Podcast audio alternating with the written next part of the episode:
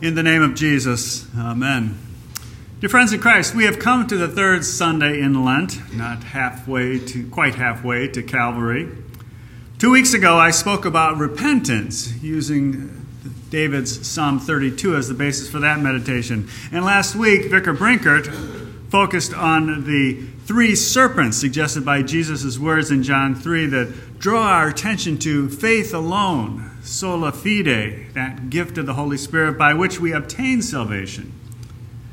Today, our text from Romans chapter 5 invites us to get down to the nuts and bolts, the basics of our faith. Verse 1 Therefore, since we have been justified by faith, we have peace with God through our Lord Jesus Christ. What is it that gives this peace? God's declaration, You are righteous. It's not some legal fiction. God is not play acting in some theatrical presentation of divine justice. No. This is His verdict concerning you, your life, and the prelude to sentencing. It is the article of justification. Historically, for Lutherans, the article on which the church stands or falls. But we've started with the verdict. We must go back and hear the court record of how we got here. What could possibly warrant such a verdict? Verses 6 through 8, the last paragraph of your reading, focuses in on the nuts and bolts, the mechanics, if you will, of our justification, our salvation from eternal death. And Paul begins with a painful assessment of our condition. For while we were still weak, the ungodly, while we were still sinners, this is who we are. Not a flattering picture. This is not the way we describe ourselves when introductions are being made or when we're working up a resume. But before we shine a light on our own lives, let's start with an Old Testament example of weak, ungodly, and sinful. Let's start with a case that came before the divine docket concerning a vineyard outside of Samaria. Ahab's throne stood in Samaria, from which he ruled over Israel. Ahab coveted this vineyard, not for its vines or the wine that it produced. It was location, that first rule of real estate. It was adjacent to his house, and he wanted it so he could plant a vegetable garden. Naboth, the vineyard's owner, refused to either sell or to exchange his vineyard for one of greater value because it was his inheritance. Yahweh forbid that I should give you the inheritance of my fathers, he exclaims. Presumably, the land had been in his house since the days of Joshua, when God divided the land by tribes and clans and families. Ahab demonstrates his weakness. He, quote, went into his house vexed and sullen. He lay down on his bed and turned away his face and would eat no food. The king of Israel pouted like a four year old. Then, in his weakness, he listened to the ungodly counsel of Jezebel, his wife. She concocts a scheme to frame Naboth by false witnesses to get him stoned using the authority of the throne. It works injustice is served. And she proudly announces Naboth's demise. Ahab proves himself to be a sinner. He, quote, arose to go down to the vineyard of Naboth the Jezreelite and take possession of it. Weak, ungodly, a sinner. God sends Elijah to confront him in judgment. I will utterly burn you up and will cut off from Ahab every male, bond or free, in Israel the word of the Lord. Well, there are no Israelite kings here, I realize that. But the story of Ahab is the story about the, the nuts and bolts, the cross threaded nuts and bolts of our lives. Where is your weakness? If not the vineyard of Naboth, then what? Perhaps with the fourth commandment honor your father and your mother. I'm reminded of this as we settle Mary Jane into her new home at Kilch's house. I'm not seeking any glory here for that. Rather, I'm confessing my weakness, particularly my weakness loading another last load with the trailer. Luther is very helpful here in this large catechism. His treatment of the fourth commandment is almost twice as long as any of the other nine 11 pages worth. Three important lessons come to the surface. First, what does God mean to honor our parents? Luther suggests honor includes not only love, but also deference, humility, and modesty, directed, so to speak, toward a majesty concealed within him. But above all, to show by our action, both of heart and body, that we respect them very highly, and that next to God, we give them the very highest place. Close quote. Forgive us our weakness, O Lord.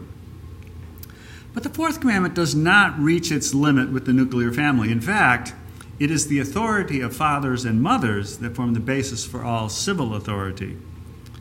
Luther goes on All who are called masters stand in the place of parents and must derive from them their power and authority to govern. They are called fathers in the scriptures because in their sphere of authority they've been commissioned as fathers and ought to have fatherly hearts towards their people. We may catch a little room for critique of good government in Luther's tone, but when we stand before the civil court, we also stand before the heavenly bar of justice. So our capacity for weakness is evident as we chafe under any authority, but what really strikes home is the way Luther names our sinfulness. Ahab listened to the ungodly counsel of his wife. We have become our own ungodly counsel. Luther asks, Why do you think the world is now so full of unfaithfulness, shame, misery, and murder? It is because all want to be their own lords, to be free of all authority, to care nothing for anyone, and to do whatever they please. So God punishes one scoundrel by means of another, so that when you defraud or despise your Lord, another person comes along and treats you likewise. Close quote. Weak, ungodly, sinful. The cross threaded bolts, nuts and bolts of our lives. Or perhaps your weakness lies with another commandment, the sixth you shall not commit adultery. The commandment springs to mind as we hear the confession of the woman of Sychar I have no husband. And Jesus' biting reply, You are right saying you have no husband. You've had five of them, and the one you got now is not your husband. She stood convicted before the judge of all creation, though she did not realize it at the time. In our day, the breakdown of morality appears constantly before us in the media and popular entertainment. It marches through the streets of our cities and loudly demands recognition on street corners. For our part, the presence of pornography, just a few clicks away, constantly coerces the ungodly counsel of our flesh. But our weakness may be even more evident in our silence. Our failure to be a clear voice for the joys of sexuality within the marriage bond as God created us, male and female.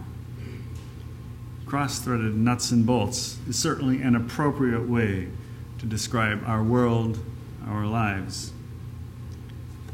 Weak, ungodly, sinners. We sometimes hear the story of Ahab and jump too quickly from Elijah's harsh words of judgments we heard earlier to the ignoble demise of Jezebel in 2 Kings 9 as she's thrown from the window and her flesh is eaten by the dogs. When we do that, we skip over, we miss Ahab's response.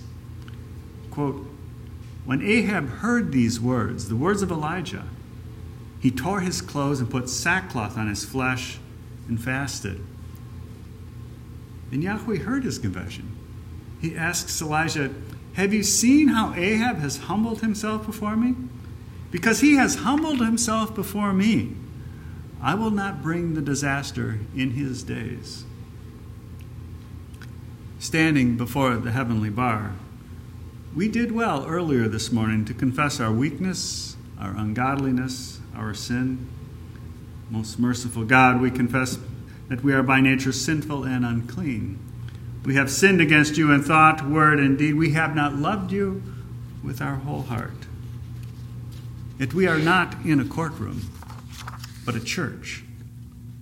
Here, we remember the greatest injustice ever committed. The words, the final words of each of our last three verses of our text drive home the point. Christ died for the ungodly. One would even dare to die Christ died for us. These are the nuts and bolts of our faith, the article of justification. Go to dark Gethsemane. Listen as Jesus prays My Father, if it be thy possible, let this cup pass from me. Nevertheless, not my will, but yours be done. See the disciples asleep three times. And then the silence is broken by a band of soldiers with Judas at the head. A kiss. The bitterly ironic betrayal complete. Peter, a sword, and a healing, even in the midst of injustice served.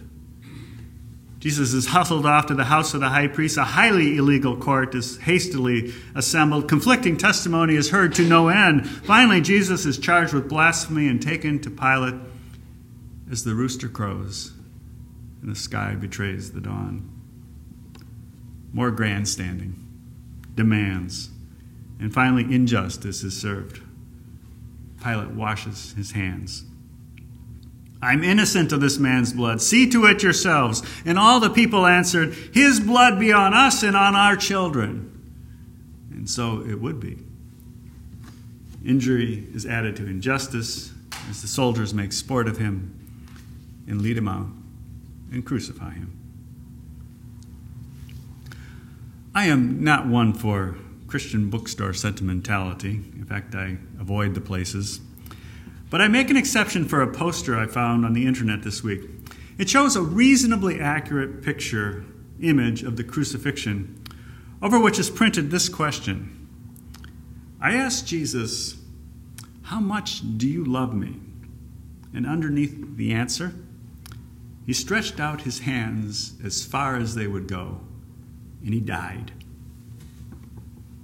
The nuts and bolts of justification.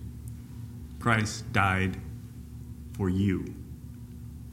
Justice was served when Jesus died. God's justice, my sin, your sin, could not go unpunished. Our weakness could not be ignored. Our ungodliness could not be overlooked.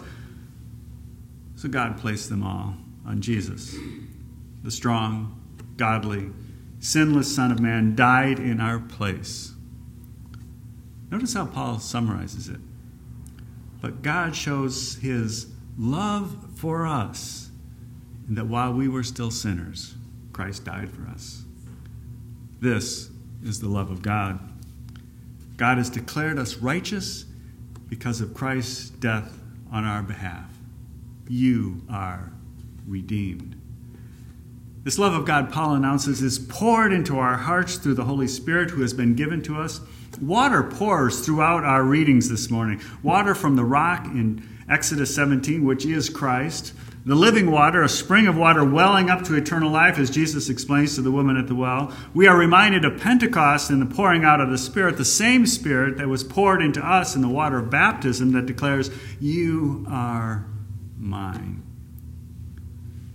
The strong, godly, sinless Son of Man, our Lord Jesus Christ, has brought us, the weak, ungodly, sinners that we are, peace with God.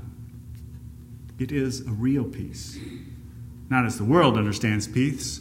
Luther wrote about it this way Whatever fear still assails us is either a temptation of Satan or the remnant of the old man. For in Christ there can be nothing but supreme assurance and joy. We come to his table again this morning to receive that assurance of sin forgiven, to taste the body and blood of salvation. But it is perhaps Paul who summarizes that peace that comes with the nuts and bolts of our faith, this article of justification, best in his letter to the church of Philippi.